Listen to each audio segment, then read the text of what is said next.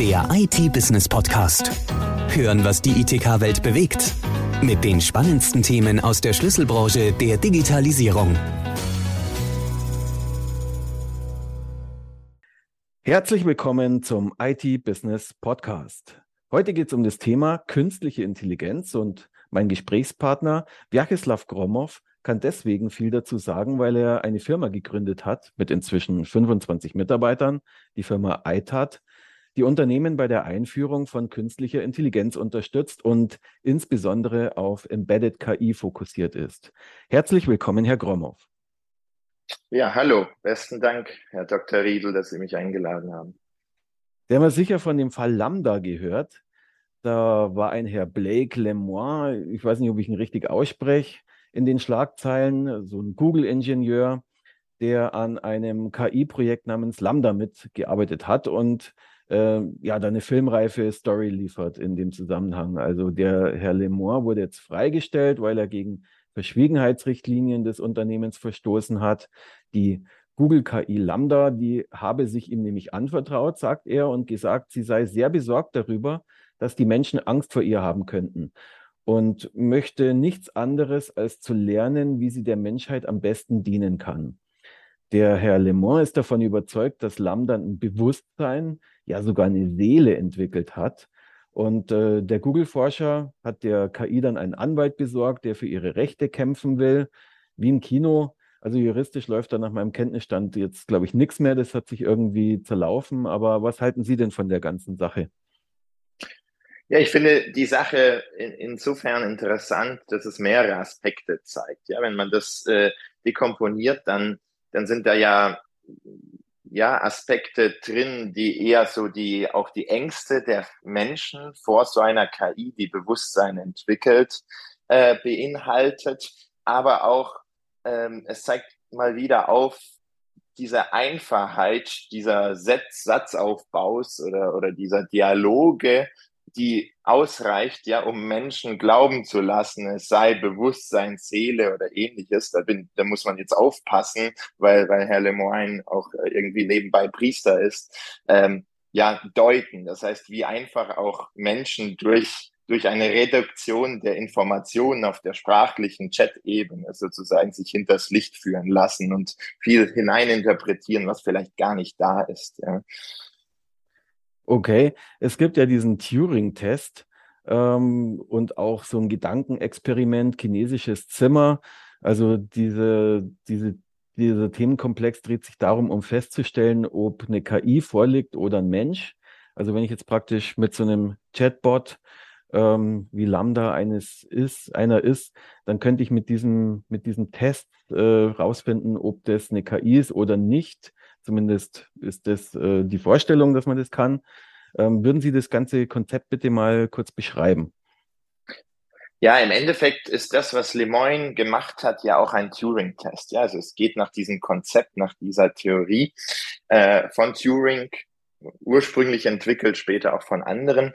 Und ähm, es, es war ja lange Zeit mal so angedacht als Nachweis für eine menschliche Intelligenz. Das heißt, sie haben irgendwie hinter Wänden ja mal einen Bot, also so eine Lambda, ein KI-Bot und hinter einer anderen Wand einen echten Menschen und sie chatten mit beiden, ohne sie zu sehen und ohne zu wissen, wer wer ist und müssen als außenstehender Testperson sozusagen feststellen, ja, wer ist Mensch, wer ist Maschine. Wenn sie es nicht mehr unterscheiden können, ist praktisch die Maschine genauso gut wie der Mensch dieser Test ist sehr umstritten gewesen, schon kurz nach, nach der Erfindung oder nach der Fassung, ähm, weil es letztendlich überhaupt, also die, die, die meisten Intelligenzmerkmale eigentlich gar nicht abprüft. Ja, also es reduziert dermaßen auf diese sprachliche Ebene, die ich ja schon mal äh, beim Chat erwähnt habe, dass, dass äh, da nur wenige Intelligenzmerkmale und schon gar nichts ein Bewusstsein oder ähnliches ähm, ähm, äh, ja, entstehen äh, oder nachgewiesen werden kann. Ähm, das zielt ja alles auf diese Intentionalität oder auf das Embodiment hin. Ja, also wie kann überhaupt ein Bewusstsein äh, vorhanden sein, wenn die Maschine nur imitiert. Ja, sie sagt ihnen zwar schlaue Zusammenhänge, die sie auch schon gelernt hat, die trainiert wurden. Ja, also wenn, wenn jemand Angst hat, gehe ich zum Anwalt oder ähnliches. Das sind einfachste Korrelationen oder Kausalitäten und die Maschine versteht eigentlich gar nicht, was dahinter steckt. Und genau das war ja auch die Kritik von Searle mit dem chinesischen Zimmer, äh, wo er ein, ein, ein anderes Gedankenexperiment letztendlich auch entwickelt hat und gesagt hat, ja, da ist jemand hinter einer Tür verschlossen. Sie schieben ihm irgendwelche chinesischen Zeichen unter die Tür ja, und geben ihnen irgendeine Wissensdatenbank, ja, also ordne nach den Zahlen, wenn du diese Frage bekommst, die du jetzt aufgrund der chinesischen Zeichen nicht verstehst, ordne sie so ein, dass du die Antwort wieder zurück, ja, zur Tür, zum Empfänger, ohne die Welt dahinter zu kennen, schiebst. Ähm, und damit, damit hat er einfach gezeigt, ja, man kann zwar die, die Syntax irgendwie richtig, richtig anordnen und auch irgendeine Struktur dahinter sehen, ohne überhaupt zu verstehen, was diese chinesischen Zeichen bedeuten, was dahinter steht, welche Objekte, wie das in der Welt zusammenhängt, etc. Ja, also das ist eigentlich gleichzeitig die Kritik am Turing-Test. Mhm. Und hätte Lambda hier bei dem Turing-Test bestehen können oder, oder hat der praktisch schon bestanden, weil so viele drauf reingefallen sind? Oder reingefallen in Anführungszeichen. Ich weiß, habe ja auch keine letztendliche Wahrheit, was das angeht. Auch wenn ich starke Zweifel habe, dass das irgendwie äh, hier äh, mehr ist als nur ein Chatbot, der ein paar Satzfragmente ausspuckt und das halt besonders gut. Ja, das, das, das Schöne ist ja, dass jeder diese 18 Seiten da von Lemoyne nachlesen kann und sich selber überzeugen kann. Mich persönlich hat es jetzt nicht sehr überrascht, weil es gab mit Mitsuko und anderen schon, schon vor Jahren Chatbots, die sehr gut sind, mit denen sie jetzt auch im, im, im Internet äh, so viel Chat, chatten können, wie sie wollen. Ähm, es war letztendlich ein Turing-Test. Man könnte es so fassen, auch wenn vielleicht der Aufbau bisschen äh, äh, ja statistisch vielleicht nicht von Relevanz ist. Aber äh, es zeigt einfach mal auf, tatsächlich auf dieser sprachlichen Ebene kann der Mensch so manipuliert werden, dass durch eine Imitation Intelligenz interpretiert wird, Bewusstsein, was auch immer, was es gar nicht ist und gar nicht sein kann technisch. Ähm, das zeigt sowohl die Gefahren als auch die Chancen solcher abgeschlossenen KIs auf. Ja. Mhm. Ja, ich habe das Gesprächsprotokoll auch so ein bisschen überflogen. Also da gab es schon so ein paar Stellen, so ein paar Gänsehautmomente. Ähm, man ist halt auch ein bisschen geprägt wahrscheinlich so von der Science-Fiction-Literatur. Ähm, da, da, traut man schon zu, dass da mal jetzt hier irgendwie was äh, krasseres entsteht als nur ein Chatbot. Ähm, ja, und was mich da schon irgendwie äh, zum Grübeln gebracht hat, ist, dass Lambda da so von Emotionen spricht, die sie selber hat. Ähm, ja, das ist halt dann die Frage, ob man das ernst nimmt oder nicht. Ich habe es jetzt letztendlich überhaupt nicht ernst genommen, weil ich meine, äh, Emotionen haben und von Emotionen reden sind zwei Paar Stiefel. Und letztendlich gehe ich auch davon aus, dass man Bewusstsein überhaupt nicht erzeugen kann, sondern das ist einfach, das, das ist ja auch eine philosophische Kontroverse. Wie kommt der Geist in die Materie und so? Also da gibt es ja auch ein Buch, äh, dazu von so einem Philosophen, wie heißt er, ähm, McCollin, glaube ich. Äh, der hat es relativ, relativ kluge Sachen dazu gesagt. Aber jetzt kommen wir mal ein bisschen weg von diesem, von diesem eher obskuren KI-Thema. Ähm, welche Trends bestimmen denn den Markt für KI? Also jetzt praktisch, wir haben jetzt von der starken KI gesprochen und es gibt ja dann auch noch die schwache KI, die beschäftigt sich, also das ist praktisch die, die man in Software findet die, die praktisch zum Beispiel in einer elektrischen Zahnbürste drin ist und mit Vibrationsanalysen den Zahnstatus feststellt oder die einem bei einer BI-Software hilft, irgendwelche Muster in Daten zu erkennen. Das fasst man ja unter schwache KI zusammen. Ähm, welche Trends bestimmen denn den Markt? Ihr Unternehmen ist ja so bei Embedded KI zum Beispiel unterwegs. Ähm, wenn Sie da vielleicht ein paar Worte dazu sagen könnten, was ist denn das eigentlich? Ja, also ich fange von vorne an. Also die KI ist eigentlich als schwache KI nach mehreren KI-Wintern äh, schon im, im letzten Jahrhundert eigentlich gewachsen. Und äh, die Haupttreiber dieser schwachen KI, wie sie heute auch viel angewendet wird, waren ja einerseits diese ganzen Marketinggeschichten, also Nutzeranalyse, Werbung einblenden, gezielt, Zielgruppe ähm, kennen und auch sehr viel Militärbudget was da Richtung Drohnen, Erkennung von Objekten etc. floss. Und heute ist es ja überall, ja, also von Bilderkennung, OCA, Sie sagen ja BI, Prozesse analysieren, aber eben auch wie bei Embedded KI, wo es tatsächlich in Maschinen, in Produkten steckt, um zum Beispiel Predictive Maintenance sehr tief, also am Sensor zu tun, um zum Beispiel einen Ausfall eines Motors oder äh, einer Pumpe oder irgendwelchen Spritzgussbläschen im, im Rohr zu erkennen anhand von Daten, die eigentlich einem Ingenieur nicht sagen, ja, anhand von irgendwelchen Ultraschall, Vibrations, Temperatur, Spektrographie-Daten, wo die KI anhand enormer Datenmengen, die bei Embedded KI eben nicht auf den Server gehen, sondern wirklich im Produkt äh, ausgewertet und sozusagen nach einer Benotung weggeschmissen werden, ähm, auftreten und da komplexeste Zusammenhänge, also ein Ausfall vor Monaten prädiktieren, irgendwelche Sprache erkennen, Personen erkennen, Objekte erkennen, Gesten etc. Also da ist ziemlich viel möglich und diese schwache KI ist hochspezialisiert und kann immer mehr und mehr Anwendungsfälle und wird auch immer komplexer. Ich sage ja immer gerne, äh, momentan sprechen wir noch über irgendwelche Spracherkennungen, ja, Maschine X macht das und das, äh, wo sie einfach dem Befehl folgt. Morgen reden wir da schon über Emotionserkennung anhand von wenigen Wörtern, die sie aussprechen oder gar um ihre Lungenkrankheiten, die die KI daraus sieht. Ähm, die Trends, die ansonsten noch mit einhergehen, ist ganz klar die Regulierung, die uns oft fehlt ja, die, die, wo die Technologie einfach mehr kann als zugelassen wird und, und äh, was mit, was passiert mit Daten etc. Nachvollziehbarkeit, auch bei schwachen KIs ist das ein Riesenthema mit dem EU äh, AI Right Act und solche Geschichten. Ähm, aber auch diese Ängste, die wir jetzt durch Lambda schon mal angesprochen haben, wo, wo man einfach die Adaption bei den Menschen, ja, egal in welcher Anwendung, auch bei den Unternehmen letztendlich äh, da die Türen öffnen muss. Mhm.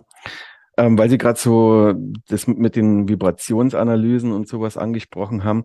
Also wenn ich jetzt, sagen wir mal, zu meinem Auto, äh, zu meiner Autowerkstatt gehe und das ist ein sehr erfahrener Mechaniker, der hört dann, sagen wir mal, gleich am Klang vom Motor, oh, da, das ist irgendwie die Zylinderkopfdichtung oder sonst was.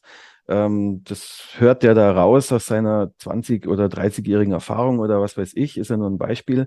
Ähm, das geht dann bei der KI in eine ähnliche Richtung, oder? Da gibt es eine große Datengrundlage, ähm, die da eingespeist wurde und äh, die findet dann praktisch auch auf selbe Weise äh, solche Fehler nur eben nicht intuitiv, sondern auf mathematischen Modellen. Kann man das, sehe ich das ungefähr so richtig?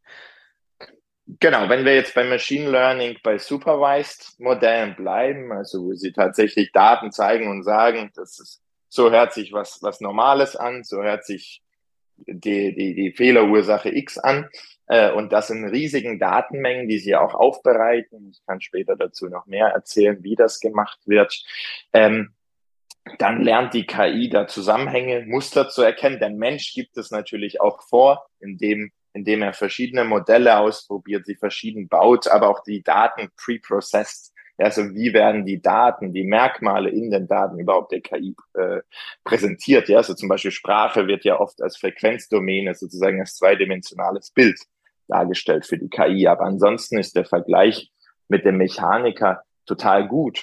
Ähm, nur ist der Mechaniker hat er wahrscheinlich um ums tausendfache, wenn nicht um sogar um mehr, ähm, also weniger Bilder oder weniger Geräusche von den Autos gehört als so eine KI. Mhm. Ähm, und das heißt, sie ist einfach performanter für diesen spezifischen Fall. Und das ist jetzt noch naheliegend mit Geräuschen, aber ich kann jetzt aus dem Nähkästchen plaudern, wenn es, wir haben auch Projekte, wenn es um Raumfilterungen geht oder ähnliches, dass man an Staubkurven, ja, die im Raum vorhanden sind, die KI erkennt, ist ein Fenster offen, ist eine Tür offen, wie viele Personen sind im Raum oder schlägt gerade jemand die Bettdecke auseinander. Da sind Kurven von verschiedenen großen Teilchen, die eigentlich uns beiden und auch den, den besten Ingenieuren nicht sagen würden, mhm. wo aber bestimmte Korrelationen bestehen, die die KI sieht. Okay. Da gibt es ja manchmal auch sehr ja, bemerkenswerte Fehlschlüsse durch eine KI. Also ich kenne da so ein Beispiel, weiß es nicht, also ich gehe jetzt mal davon aus, das stimmt, aber da sollen so Forscher an der Stanford-Uni sollen mal eine, wollten eine KI drauf trainieren, gutartige von bösartigen Hautveränderungen zu unterscheiden. Also da ging es praktisch so um Krebserkennung. Und äh, die KI wurde dann mit 130.000 Bilddateien gefüttert und sollte eben da entsprechend ja Tumore erkennen und, und äh, gefährliche Hautveränderungen von ungefährlichen unterscheiden können. Und letztlich war es dann so, dass die KI ähm, sich mehr oder weniger darauf spezialisiert hat, Lineale zu erkennen, weil in den Bilddateien immer dann, wenn es Größenveränderungen gab, dann Lineal mit drauf war. Also die wurde praktisch versehentlich in eine falsche Richtung trainiert, dann diese KI. Ähm, was halten Sie von dem Beispiel und haben Sie da vielleicht noch mehr so Beispiele parat? Ja, im Endeffekt zeigt es einfach nur auf, dass gar nicht die KI in diesem Fall sozusagen zu dafür dafür äh, zu beschimpfen ist, sondern eigentlich der Entwickler dahinter. Also das, was Sie beschreiben, ist eigentlich ein Datenproblem. Ja, warum zeigt man denn der KI sehr viele Bilder mit Linealen? Sie weiß ja, also die muss ja erst lernen, was, was, was will denn der Mensch von mir oder der Entwickler oder wo, wo finde ich überhaupt die Zusammenhänge? Und ähm, das ist so ein typisches Lehrbuch, äh, ja, Beispiel. Äh, ähnliche Beispiele könnten sein, zum Beispiel KIs, die Schiffe von Autos, von Flugzeugen unterscheiden sollten. Den zeigen sie lauter Google-Bilder von Schiffen, von Autos auf der Straße, Schiffen im Meer, äh, Flugzeugen in der Luft. Äh, im Himmel sozusagen. Und sobald sie praktisch das Schiff mal auf dem Kran aus dem Wasser herausragend zeigen oder Flugzeug auf dem Boden oder das Auto auf der Wiese, kann die KI nichts mehr da, äh, davon unterscheiden, weil eben die KI, für die KI der einfachste Zusammenhang eben die Straße oder das Wasser oder der Himmel war. Das heißt, äh, sie macht es ja wie der Mensch, die ist ja auch sozusagen, wenn man es jetzt äh, menschlich interpretieren will, bequem. Im mhm. Endeffekt ist es ja einfach eine, eine Ausoptimierung. Die KI Und, ist auch noch ein äh, Mensch, oder kann man sagen? ja, äh, noch nicht und hoffentlich noch lange nicht. Aber ähm, das sind so typische Beispiele, äh, dass auch der Data Scientist die Verantwortung hat, die KI entsprechend zu trainieren und vor allem zu testen. Also woran sieht sie tatsächlich äh, das oder erkennen diese Zusammenhänge? Das kann man schon bis zu einem gewissen Grad rudimentär erkennen. Da gibt's ja auch erklärende Ansätze, Forschungsrichtungen dazu, Explainable oder Explained AI und solche Geschichten. Äh, gutes Beispiel fand ich auch mal von, von Militär, also äh, Flugabwehrraketen, äh, die auf einmal ausgelöst wurden, obwohl der Himmel eigentlich leer war, aber der Vollmond, der eben nie in den Daten vorhanden war, praktisch als Ziel erkannt wurde. Ja. Oh mein ähm, Gott, das ist okay. so ein typisches Beispiel. Für, man, man kann eigentlich man muss die KI so robust gestalten, dass sie entweder mit unbekannten Daten zurechtkommt mhm. oder man muss äh, sie auch ausreichend testen, um eben Lücken zu finden. Ja, okay. Ähm, jetzt ist für Sie in Ihrem Unternehmen ist die Arbeit mit äh, KI ja praktisch Tagesgeschäft und ich weiß es nicht, wahrscheinlich äh, oft auch äh, ein bisschen dröge, weil sie jeden Tag damit arbeiten und das hat ja auch viel mit womöglich langweiligen Daten zu tun. Ähm, also schwache KI ist halt einfach, ja, jetzt nicht das, äh, das einem die, die Nackenhaare aufstellen lässt, sondern dieser Zauber, der hinter dem KI-Begriff steht, der ergibt sich ja aus der starken KI, ähm, wie er in der Science Fiction beschrieben wird. Also beispielsweise Hale 9000, Skynet, David, Vicky, Samantha, Ava. Da gibt es ja wirklich viele Geschichten und viele gut verfilmte Stories. Ähm, und ja, Lambda schlägt ja auch in diese Kerbe, auch wenn das natürlich in Wahrheit nicht in diese Richtung geht, wie wir schon festgestellt haben jetzt.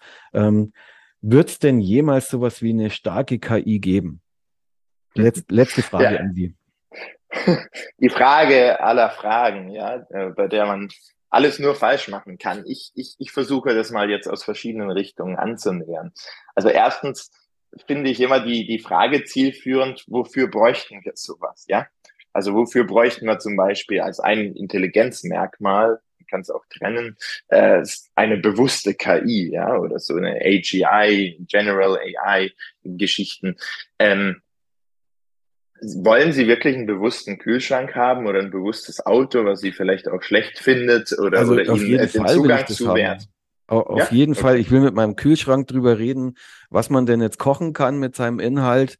Und äh, mit meinem Auto will ich, mit dem will ich klar machen, dass er mich vielleicht vor, vor Radarfallen warnt. Also ich möchte schon mit meinen, äh, mit der Technik, die mich umgibt, reden können wie mit einem Menschen. Ich weiß, dass es ja. so nicht geht, aber es ist doch jetzt ein, wäre doch jetzt gar nicht mal so schlecht, oder? Ja, aber Sie haben jetzt keine, keine bewussten Handlungen eigentlich äh, beschrieben. Das sind ja Informativen. Ihr Auto informiert Sie oder Kühlschrank informiert Sie über gesündere Lebensweise. Aber wenn es dann Bewusstsein, Moral, es, es versteht, dass es irgendwann kaputt geht, will das verhindern oder mhm. ähnliches, mhm. dann geht schon um Bewusstsein, um das Embodiment, ja, also irgendein Körper, irgendeine Sensorik, die zu mir gehört, wie unsere Arme und Hände, ja. so auch äh, die Tür vom Kühlschrank. Das wird dann schon komplexer und äh, die Wirtschaftlichkeit dahinter ist auch fraglich. Natürlich hätte ich gern auch irgendeinen Roboterassistent, also da bin ich schon bei Ihnen, die, die, die, das, das klingt ja schon sehr verlockend. Nur allgemein das Problem anzunähern, gelingt eigentlich nicht, weil uns die Definitionen fehlen. Ja, also was ist überhaupt das Bewusstsein? Was mhm. gehört zur Intelligenz dazu? Da könnten wir uns nach Gardner diese multiple Intelligenzen anschauen und sehen, wir sind vielleicht mit, mit den schwachen KIs ganz gut im Logischen. Ähm, aber so interpersonal mit Menschen umgehen oder verstehen, was denkt er sich, welche Emotionen hat er, was hat es für Auswirkungen auf andere oder auf mich, sich hineinzuversetzen. Das sind hochkomplexe Prozesse, die mhm. wir noch nicht verstehen, äh, geschweige denn Bewusstsein an sich auch nicht in der Petrischale durch, durch, durch Neuronen äh, von irgendwelchen Kleinhirnen simulieren können. Und insofern fällt mir die technische Vorstellung einer solchen menschlichen, starken General AI ähm, sehr schwer. Also das sehe ich nicht in den nächsten Jahren. Also, sobald die Definition steht oder irgendeine Beschreibung, in welche Richtung es gehen könnte, könnte man nochmal über Plausibilität von dieser Idee reden. Aber da würden wir uns beide freuen, denke ich, dass der Riegel. Ja, wenn es soweit ist, können wir ja nochmal miteinander sprechen. Bis dahin herzlichen Dank für Ihre interessanten Einblicke in die KI-Welt und ja, bis zum nächsten Mal. Bis zum nächsten Mal. Vielen Dank. Der IT-Business Podcast. Hören, was die ITK-Welt bewegt. Der Audiopool mit den spannendsten Themen aus der Schlüsselbranche der Digitalisierung. Jetzt abonnieren auf Spotify, Soundcloud, YouTube, Deezer und iTunes.